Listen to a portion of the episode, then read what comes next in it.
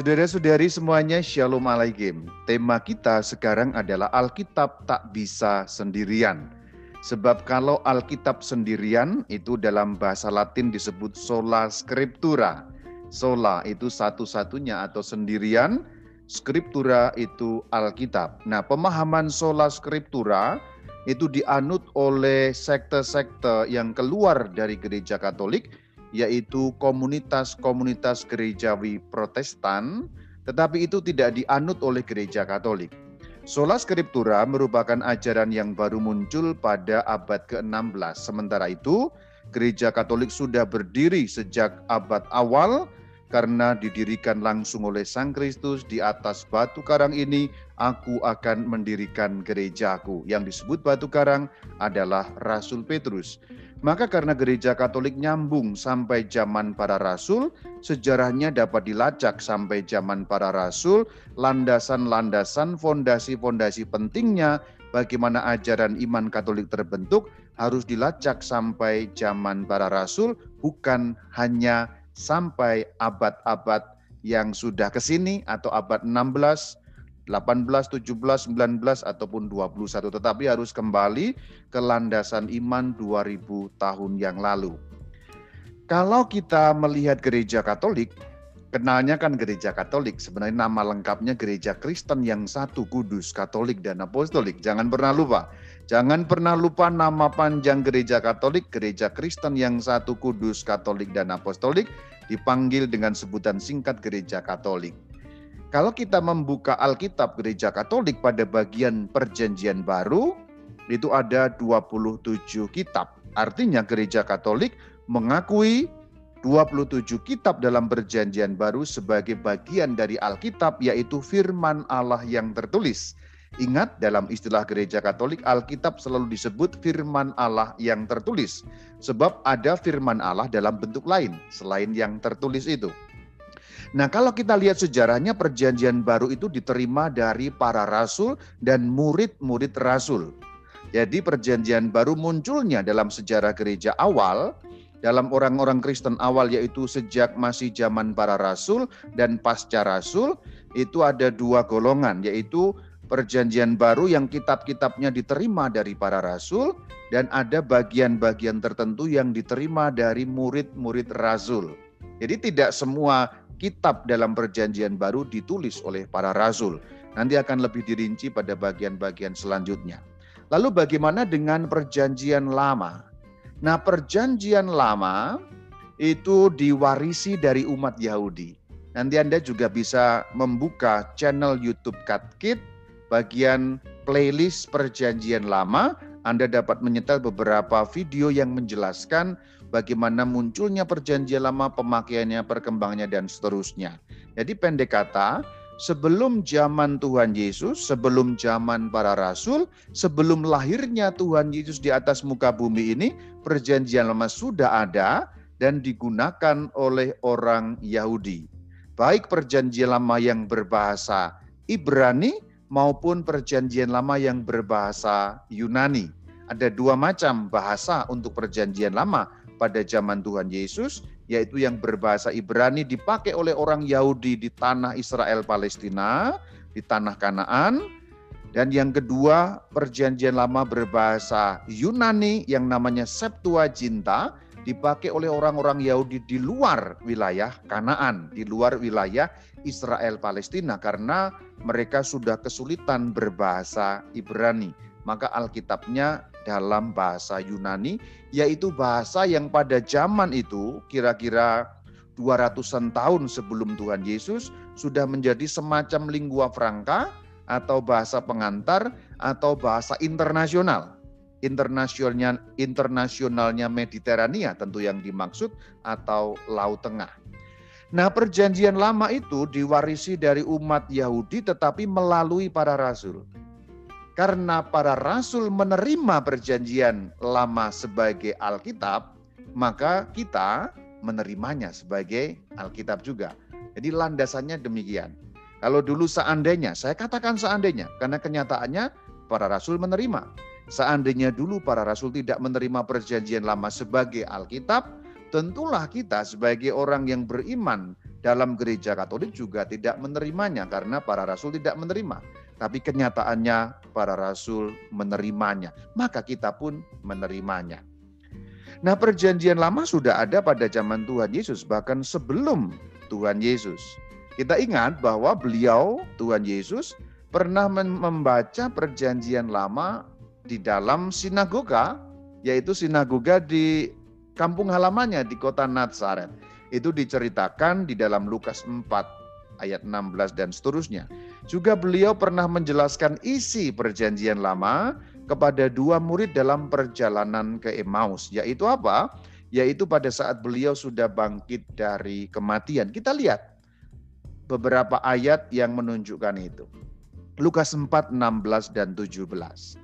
Ia datang ke Nazaret, tempat ia dibesarkan, dan menurut kebiasaannya pada hari Sabat, ia masuk ke rumah ibadat lalu berdiri hendak membaca dari Alkitab. Kepadanya diberikan kitab Nabi Yesaya. Jadi beliau pernah membaca kitab Nabi Yesaya, yaitu bagian Alkitab Perjanjian Lama. Saya memberi catatan pada ayat 16, kata Alkitab di situ belum dalam makna Alkitab seperti yang kita punya sekarang, Perjanjian Lama dan Perjanjian Baru, belum belum seperti itu. Karena pada zaman Tuhan Yesus, Alkitabnya ya barulah Alkitab perjanjian lama itu. Karena perjanjian baru belum ada. Jadi catatan pada ayat 16 supaya kita tidak salah paham ketika membaca firman Tuhan dalam Lukas 4 ayat 16 itu ada catatannya. Kemudian kalau kita melihat bagian terakhir dari Injil Lukas, Lukas 24 ayat 27, Sang Kristus menjelaskan perjanjian lama kepada dua murid. Ya ini cerita tentang murid yang pulang ke Emmaus itu. Lalu ia menjelaskan kepada mereka apa yang tertulis tentang dia dalam seluruh kitab suci. Mulai dari kitab-kitab Musa dan segala kitab nabi-nabi. Nah inilah yang dimaksud perjanjian lama juga. Jadi kata kitab suci dalam ayat 27 Lukas 24 itu belum mengacu atau belum merujuk pada Alkitab atau kitab suci yang kita punya sekarang. Belum seperti sekarang ini. Jadi Alkitab atau kitab suci yang dimaksud dalam ayat itu barulah Alkitab perjanjian lama. Itulah kenapa dikatakan kitab-kitab Musa. Kitab Musa berarti lima kitab pertama. Mulai dari kejadian keluaran itu, lima kitab pertama dan kitab nabi-nabi di bagian-bagian selanjutnya. Maka dikatakan kitab suci mulai dari kitab-kitab Musa dan kitab nabi-nabi. Injil ada atau belum pada waktu itu? Belum ada. Kisah para rasul apalagi? Surat-surat apalagi?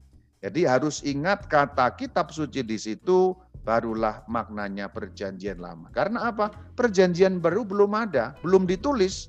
Yang ada barulah perjanjian lama. Bahkan sampai Yesus Kristus naik ke surga, perjanjian baru bahkan belum ada bentuknya. Belum ada satu huruf pun yang dituliskan sebagai perjanjian baru, sebagai kitab atau surat dalam perjanjian baru. Jadi pada saat Sang Kristus naik ke surga ya belum ada. Inilah landasan-landasan awal. Maka saya mau mengatakan kepada saudara-saudari bahwa orang-orang Kristen awal pernah hidup tanpa perjanjian baru. Nah ini, ini ingat baik-baik.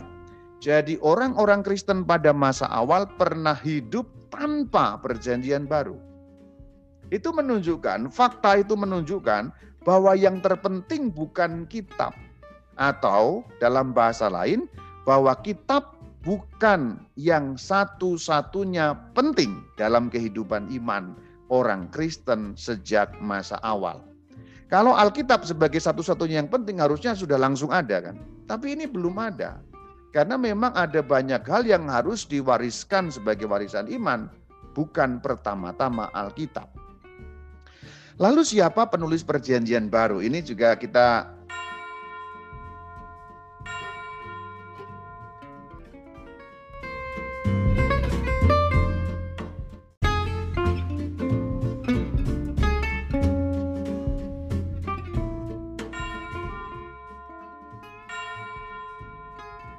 Lalu siapa penulis perjanjian baru? Ini juga kita mengulangi cerita-cerita yang sudah sering kita dengar, tapi saya segarkan kembali ingatan Anda mengenai siapa penulis Perjanjian Baru, karena barangkali saking seringnya kita membaca, lupa siapa yang menulis Perjanjian Baru. Ada empat Injil, penulisnya itu juga empat. Jadi, Injil yang empat itu dinamai seturut nama penulisnya.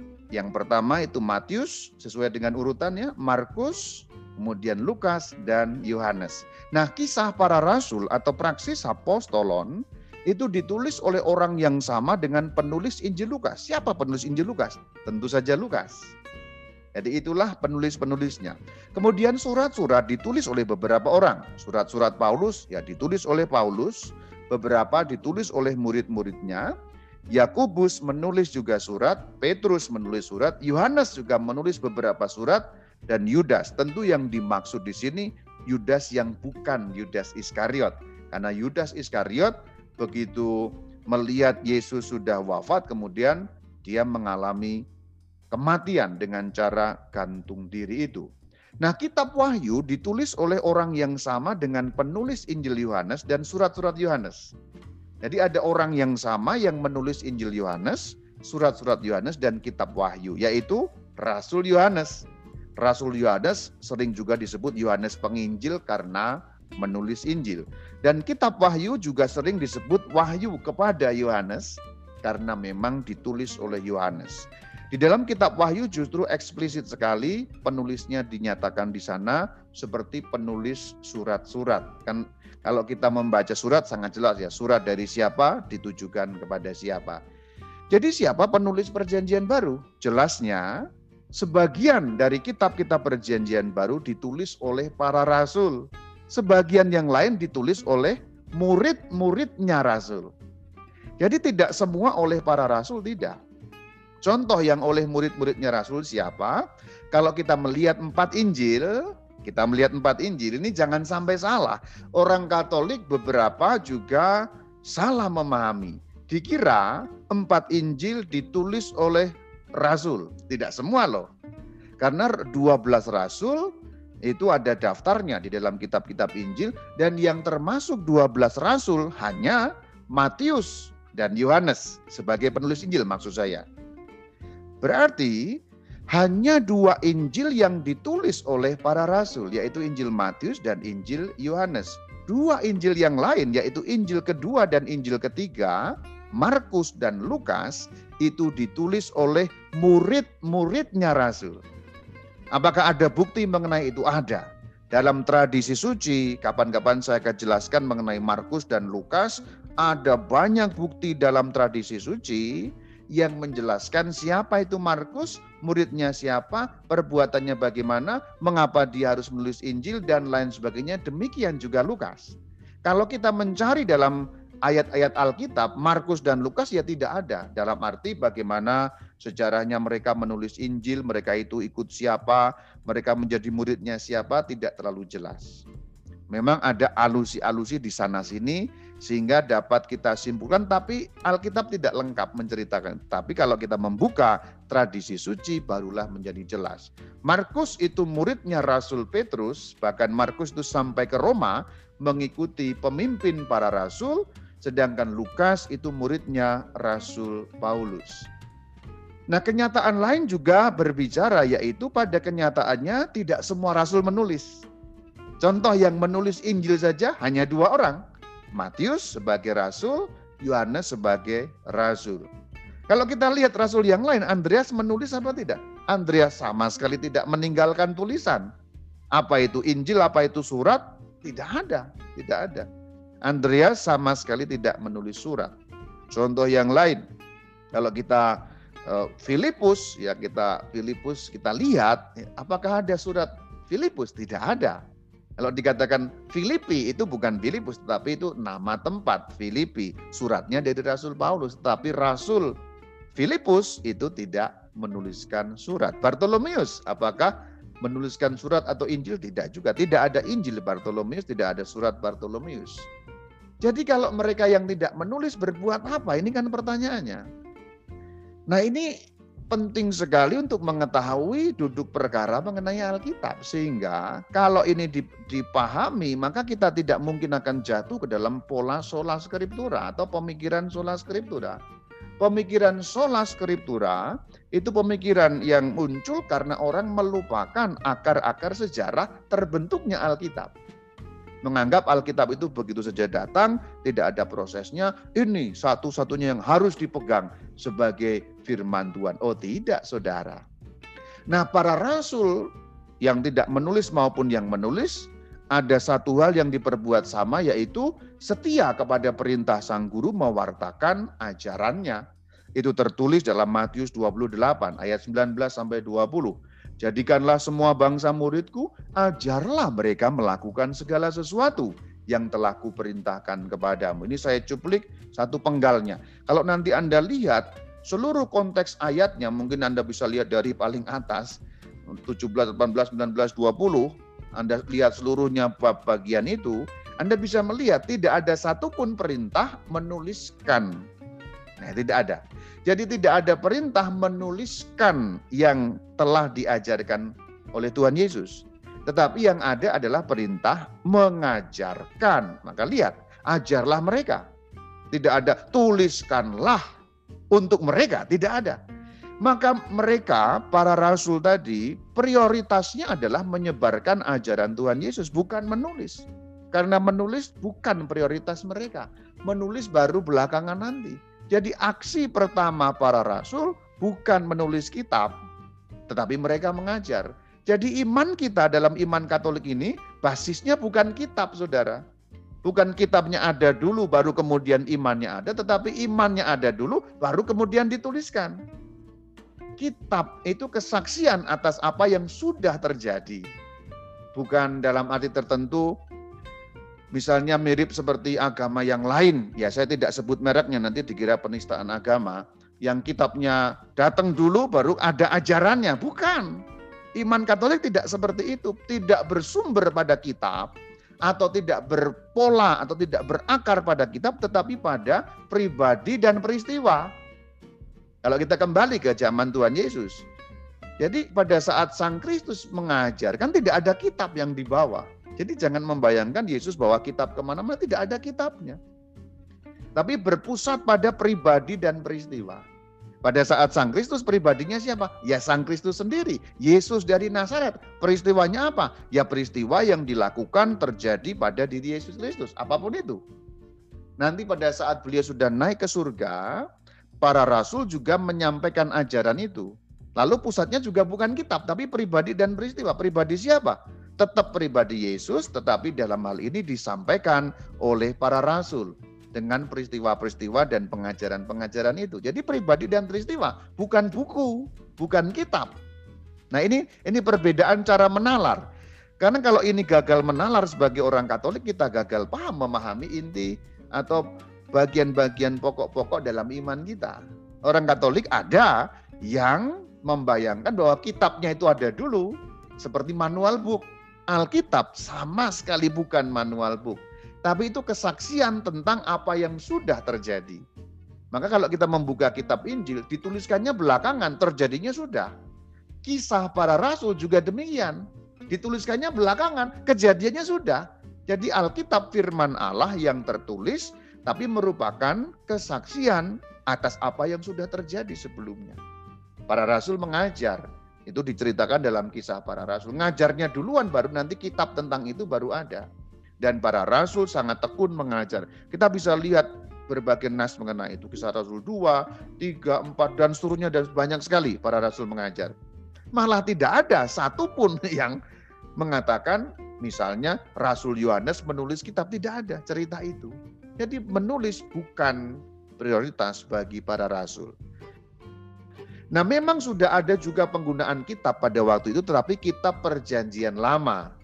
Jadi para rasul itu menggunakan kitab-kitab perjanjian lama untuk apa? Untuk menjelaskan mengenai Sang Mesias.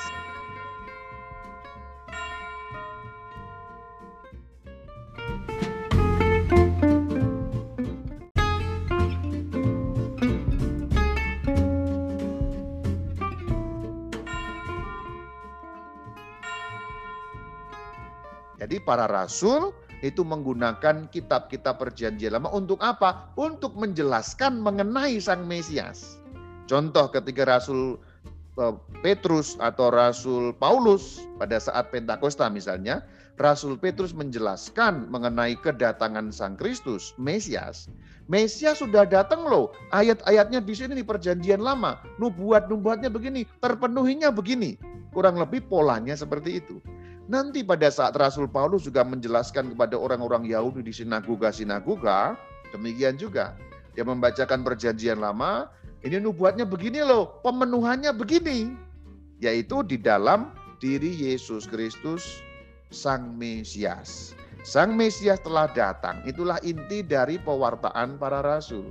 Para rasul kenapa menggunakan perjanjian lama? Karena awal-awalnya yang diberi cerita atau yang diberi warta pekabaran iman adalah orang Yahudi. Dan orang Yahudi kan memegang erat nubuat-nubuat dalam perjanjian lama. Dan mereka menunggu datangnya Sang Mesias. Maka dengan membacakan perjanjian lama, menyampaikan nubuat-nubuat dalam perjanjian lama, para rasul ingin menyatakan nubuat-nubuat ini telah terpenuhi pada diri Yesus dari Nazaret, Sang Mesias yang sudah datang. Itu maksudnya. Jadi nyambungnya ke situ. Perjanjian baru belum ada. Jadi memakai perjanjian lama untuk menunjukkan ini loh ayatnya yang sudah terpenuhi di sini loh, di diri Yesus Kristus. Kurang lebih seperti itu. Itu pun terjadi kalau mereka di rumah ibadah. Kalau mengajar di tempat lain ya tentu tidak pakai kitab. Contohnya, Rasul Petrus ketika berhumili di kota suci Yerusalem pada hari Pentakosta, pada bab yang kedua kisah para rasul, tentu tidak ada kitab yang dibawa, tapi berbicara begitu saja meskipun memang mengutip ayat-ayat dalam perjanjian lama untuk menyampaikan nubuat tadi. Jadi jelas Sang Mesias tidak menyuruh Rasul menulis, bahkan tidak ada. Jadi nanti kalau ada yang kemudian Rasul atau muridnya Rasul menulis, ini merupakan tanda petik. Saya katakan tanda petik. Kreativitas mereka sendiri dengan tujuan tertentu tentu saja. Dan kita yakin di dalam iman Katolik kehendak mereka itu dinaungi oleh Roh Kudus tentu saja. Mereka menulis dengan keinginan mereka, mereka menulis dengan kehendak mereka dan dengan kemampuan manusiawi mereka, tetapi isi kebenaran imannya dijamin oleh Roh Kudus. Nah, ini asik konsepnya. Jadi Alkitab itu ditulis benar-benar dengan pikiran manusia, dengan kemampuan manusia, yaitu para penulis suci tadi itu, dengan kehendak untuk menuliskan, tetapi isi kebenaran imannya dituntun oleh Roh Kudus. Sehingga para rasul tidak akan menuliskan sesuatu yang salah secara iman, secara ajaran iman. Itu yang kita lihat apa yang terjadi. Jadi sebenarnya tidak ada perintah menulis, Nanti kemudian pertanggungjawabannya kita dapat kita lihat contohnya dalam Injil Lukas pada pasal yang pertama ayat pertama sampai 3 dan 4 itu jelas kenapa Lukas menulis. Dan itu semuanya sama, seperti itu maksudnya. Juga dalam bagian terakhir dari Injil Yohanes juga ada suatu pertanggungjawaban kenapa Yohanes menulis kitab mencatat semuanya. Jadi sebenarnya itu karena kehendak mereka sendiri supaya iman kepada Yesus Kristus dapat diteruskan di tempat-tempat yang jauh yang mungkin tidak pernah bertemu dengan para rasul. Nah itu. Kalau yang pada waktu itu bertemu kan nggak perlu kitab sebenarnya. Perhatikan kalau kita hidup di zaman itu di Roma misalnya, ketemu dengan Rasul Petrus, apakah kita perlu kitab? Kan tidak.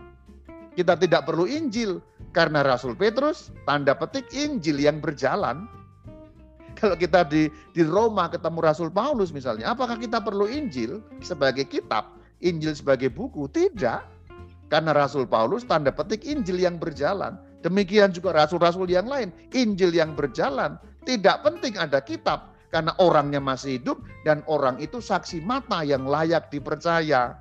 Kenapa? Karena mereka hidup bersama dengan Sang Kristus, bersama-sama dengan Sang Kristus, melakukan tindakan-tindakan bersama dengan Sang Kristus, mencontoh teladan perkataan dari Sang Kristus sendiri ketika mereka menjadi saksi mata kehidupan Sang Kristus. Nah itu, jadi mereka ini saksi mata, maka untuk apa kitab? Kita bisa membayangkan kita kembali ke 2000 tahun yang lalu, hidup di Roma, ketemu Rasul Petrus. Untuk apa kitab Injil tidak berguna kan? Nah itu, itu sebenarnya begitu. Jadi ada suatu masa orang Kristen awal hidup tanpa Injil tertulis. Jadi yang utama itu bukan tulisan, tetapi pengajaran langsung. Itu yang utama. Orang bisa bertanya langsung kepada para rasul jika ingin tahu tentang Tuhan Yesus. Maka kita segera paham yang utama, yang penting, yang terpenting bukan tulisan, bukan tulisan. Maka di sini kalau kita sudah mulai lihat kesejarahannya seperti ini, ajaran mengenai hanya Alkitab, itu mulai kita lihat lemah sebenarnya. Tentu kalau di sini saya menyatakan menolak sola scriptura bukan menyerang iman lain. Kita tidak pernah menyerang iman lain. Hanya mempertanggungjawabkan iman, mempertanggungjawabkan kenapa gereja Katolik percaya Alkitab, tapi bukan sebagai satu-satunya firman Tuhan, karena ada jenis lain. Kan kadang-kadang juga orang Katolik atau iman Katolik kan diserang dari pihak-pihak orang yang sangat yakin pada sola scriptura harus bisa dibuktikan. Padahal kalau kita lihat kesejarahannya ya, sola scriptura mohon maaf lemah sekali landasannya. Juga baru muncul pada abad ke-16. Jauh setelah para rasul. Kita lihat bagaimana boleh dikatakan kurang lebihnya pola pada zaman para rasul dalam kisah Rasul 8. Kisah Rasul 8 ayat 30 dan 31 ini menceritakan tentang Filipus. Meskipun memang ini bukan Filipus yang rasul, tapi polanya sama. Rasul-rasul juga akan seperti itu. Ketika ada orang lain membaca, orang lain tidak mengerti, maka dikatakan, Tuhan baca apa? Eh, Tuhan tahu apa yang Tuhan baca? Saya tidak tahu. Gimana aku tahu kalau tidak ada yang membimbing? Lalu Filipus naik ke kereta itu, kereta sida-sida, duduk dan memberikan bimbingan. Itulah yang terjadi juga dengan rasul-rasul yang lain. Ketika umat pengen tahu, ya mereka tinggal bertanya dan mendapat bimbingan langsung dari para rasul. Maka pada bagian awal hidup orang-orang Kristen yang masih mengalami para rasul dan juga beberapa tahun setelahnya mereka mendengar Injil dalam arti aslinya. Injil itu kan euangelion. Dalam bahasa Yunani, Injil itu aslinya euangelion. Kata Injil itu kan diterjemahkan dalam bahasa Indonesia tetapi melalui bahasa Arab.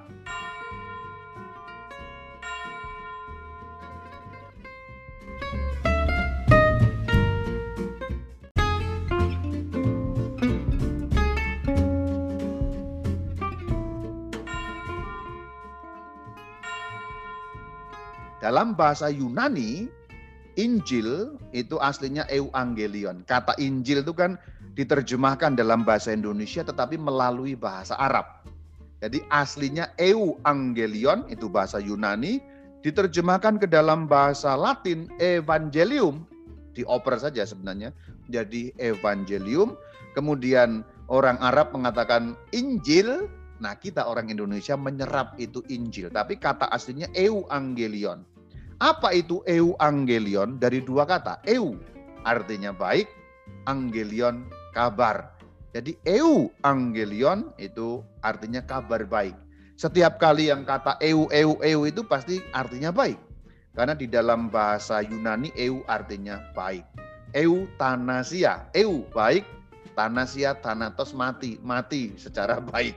Kali-kali orang tapi memang artinya disuntik mati gitu ya dibunuh dalam arti orang supaya dimatikan dengan supaya tidak menderita terlalu lama ya meskipun dalam gereja Katolik dilarang tapi ada istilah itu eutanasia. Eu angelion kembali ke sini.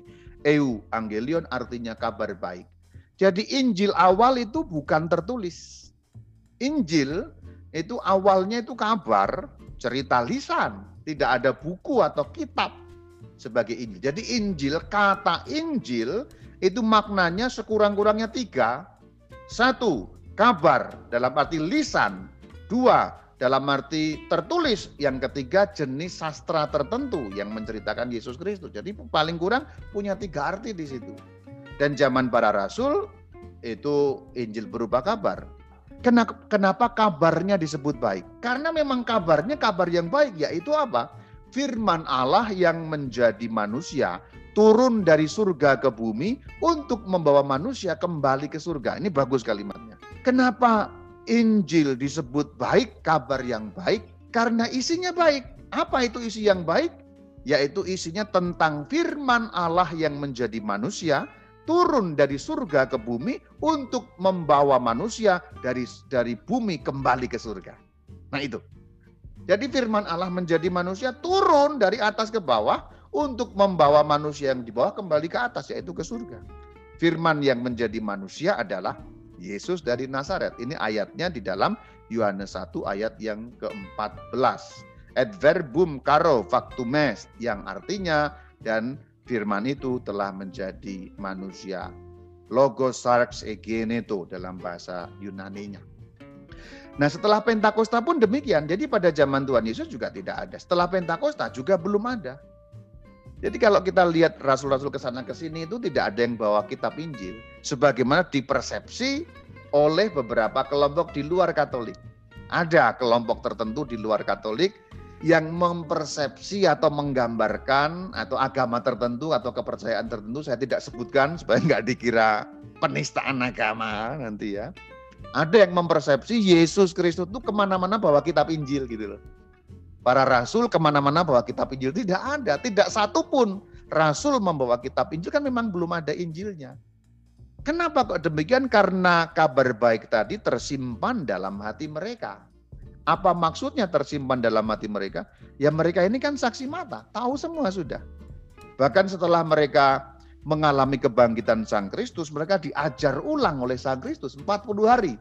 Boleh dikatakan diperdalam pelajarannya yang dulu belum mengerti, sekarang mengerti setelah kebangkitan Sang Kristus.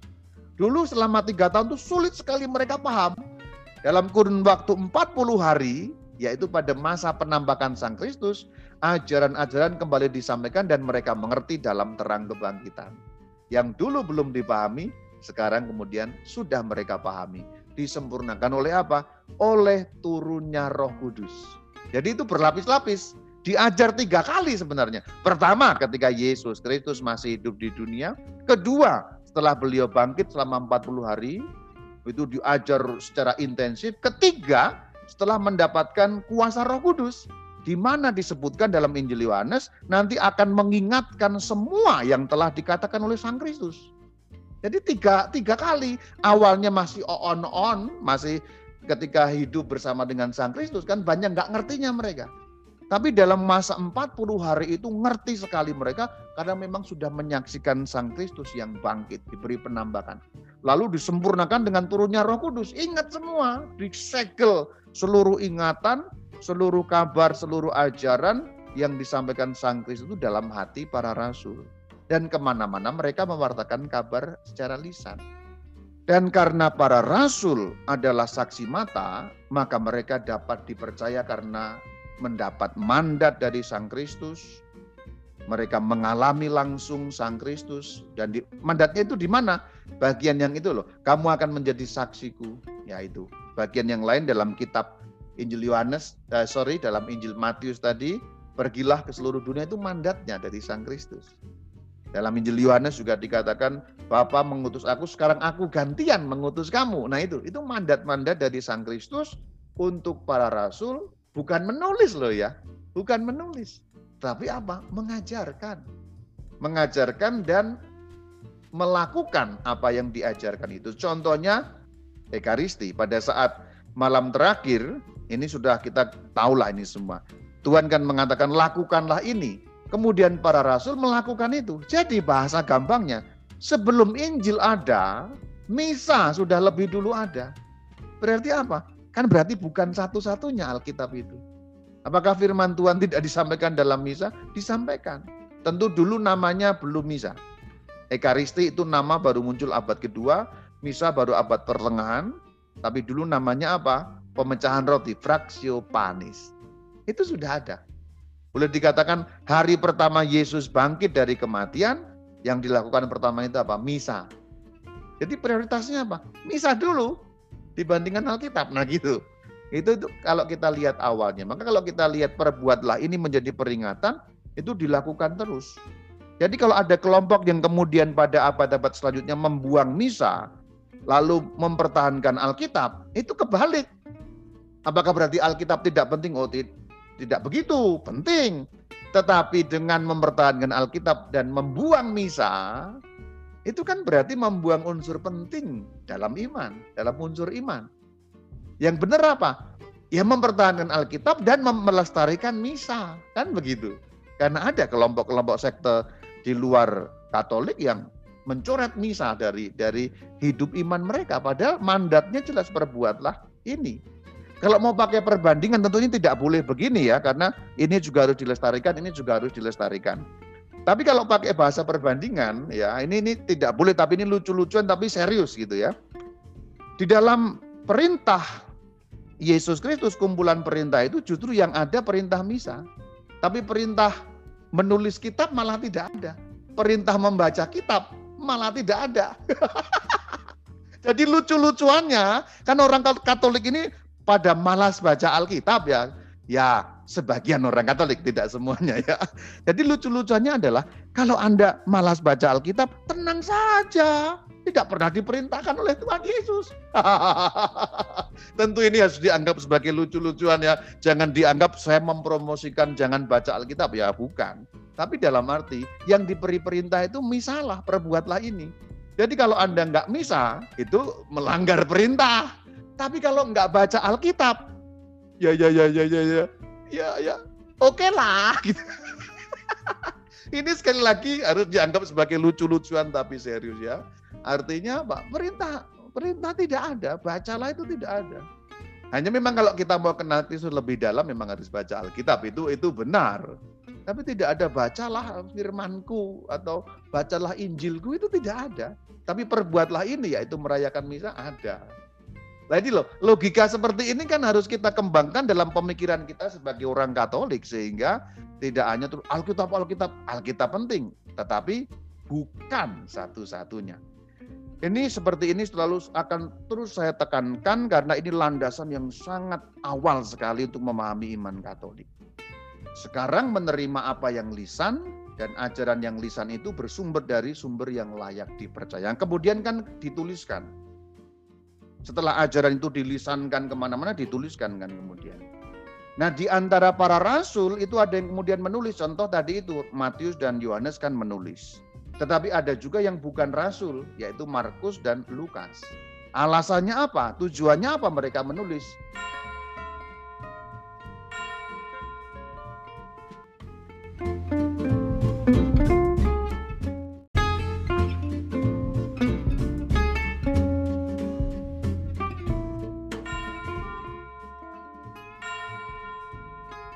Setelah ajaran itu dilisankan ke mana-mana, dituliskan kan kemudian. Nah di antara para rasul itu ada yang kemudian menulis. Contoh tadi itu Matius dan Yohanes kan menulis. Tetapi ada juga yang bukan rasul, yaitu Markus dan Lukas. Alasannya apa? Tujuannya apa mereka menulis?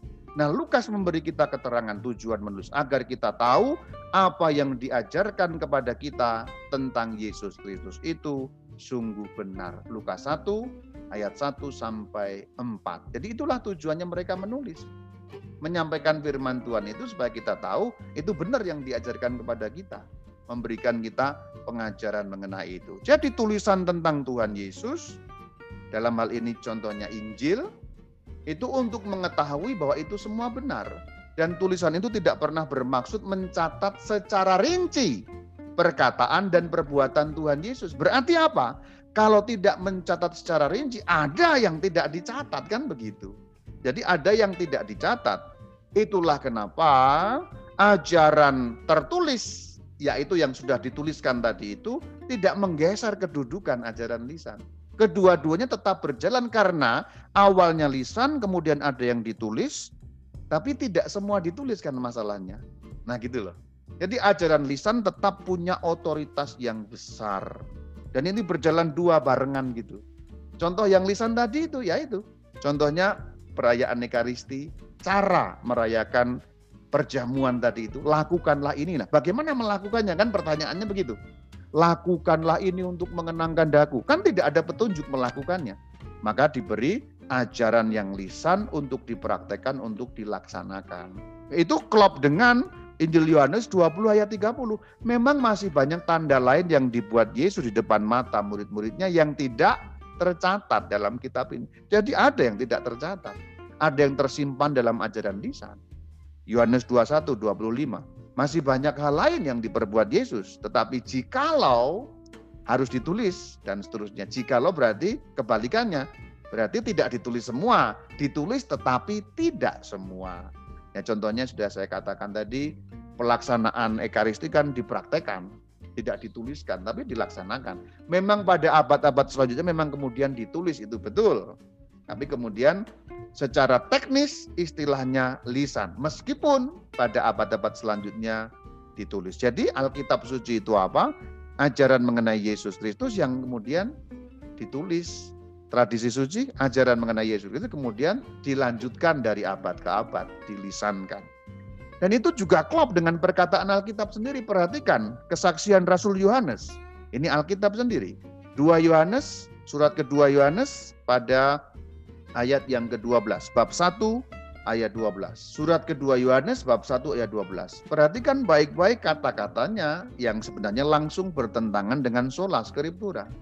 Sungguh pun banyak yang harus kutulis kepadamu. Lihat ya, banyak yang harus kutulis. Aku tidak mau melakukannya dengan kertas dan tinta, tidak mau menuliskan, tetapi aku berharap berbicara. Jadi memang dilisankan. Berarti kalau hanya yang dituliskan, betapa sedikitnya, betapa sempitnya, kan tidak. Rasul Yohanes sendiri mengatakan banyak yang harus ditulis itu tapi aku tidak lakukan dengan kertas dan tinta, aku berharap bicara denganmu.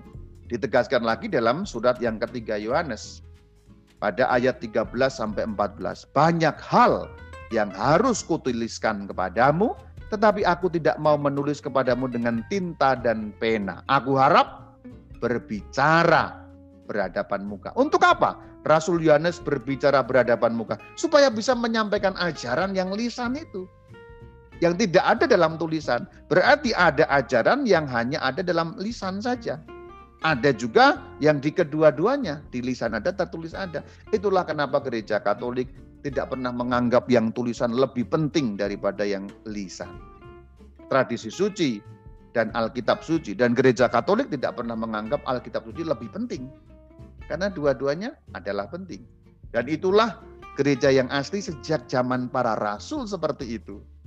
Kalau gereja zaman para rasul seperti itu dan gereja Katolik sampai hari ini masih seperti itu, bukankah gereja Katolik dengan demikian yang setia kepada bentuk sejak zaman para rasul, sikap sejak zaman para rasul, ajaran sejak zaman para rasul, pola ajaran sejak zaman para rasul. Karena para rasul seperti itu, orang-orang Kristen perdana seperti itu. Kalau gereja Katolik seperti itu, bukankah ini gereja yang sama kalau demikian? Ya berarti yang hanya mengandalkan tulisan, ya saya tidak bisa menjawab. Tapi mungkin mereka sudah berkreativitas dengan itu kan. Dengan demikian kan seperti itu. Maka saudara-saudari, di dalam hal ini sesungguhnya, hal ini perlu kita pahami juga dalam kerangka menurut surat Rasul Paulus yang dituliskan kepada orang di Tesalonika pada surat yang kedua. 2 Tesalonika pada pasal kedua ayat 15. Sebab itu berdirilah teguh, berpeganglah pada ajaran-ajaran yang kamu terima dari kami, baik secara lisan maupun secara tertulis. Dalam istilah teknis, yang lisan itu kita bisa baca sebagai tradisi suci, yang tertulis kita bisa baca secara teknis sebagai Alkitab. Maka ayat ini bisa dibaca, berdirilah teguh dan berpeganglah pada ajaran-ajaran yang kamu terima dari kami, baik dalam tradisi suci maupun dalam Alkitab suci. Jadi sebenarnya ini mau menunjukkan saudara-saudari bahwa sesungguhnya sejak zaman para rasul seperti itu, hari ini seperti itu, sampai terus nanti akhir zaman dan masih akan seperti itu, seperti sejak semula. Maka tanpa ajaran lisan atau tanpa tradisi, ajaran tertulis tanda petik tidak lengkap. Alkitab harus bersama tradisi suci menjadi sumber iman Kristen. Alkitab tidak bisa sendirian. Maka judulnya hari ini adalah Alkitab tidak bisa sendirian dengan maksud itu. Sehingga kita tidak hanya melulu cari ayat-ayat, ayat-ayat, ayat. Karena apa? Karena memang tidak bisa satu-satunya yang dipegang sebagai sumber iman kita. Saya mengakhiri, Shalom Alaikum.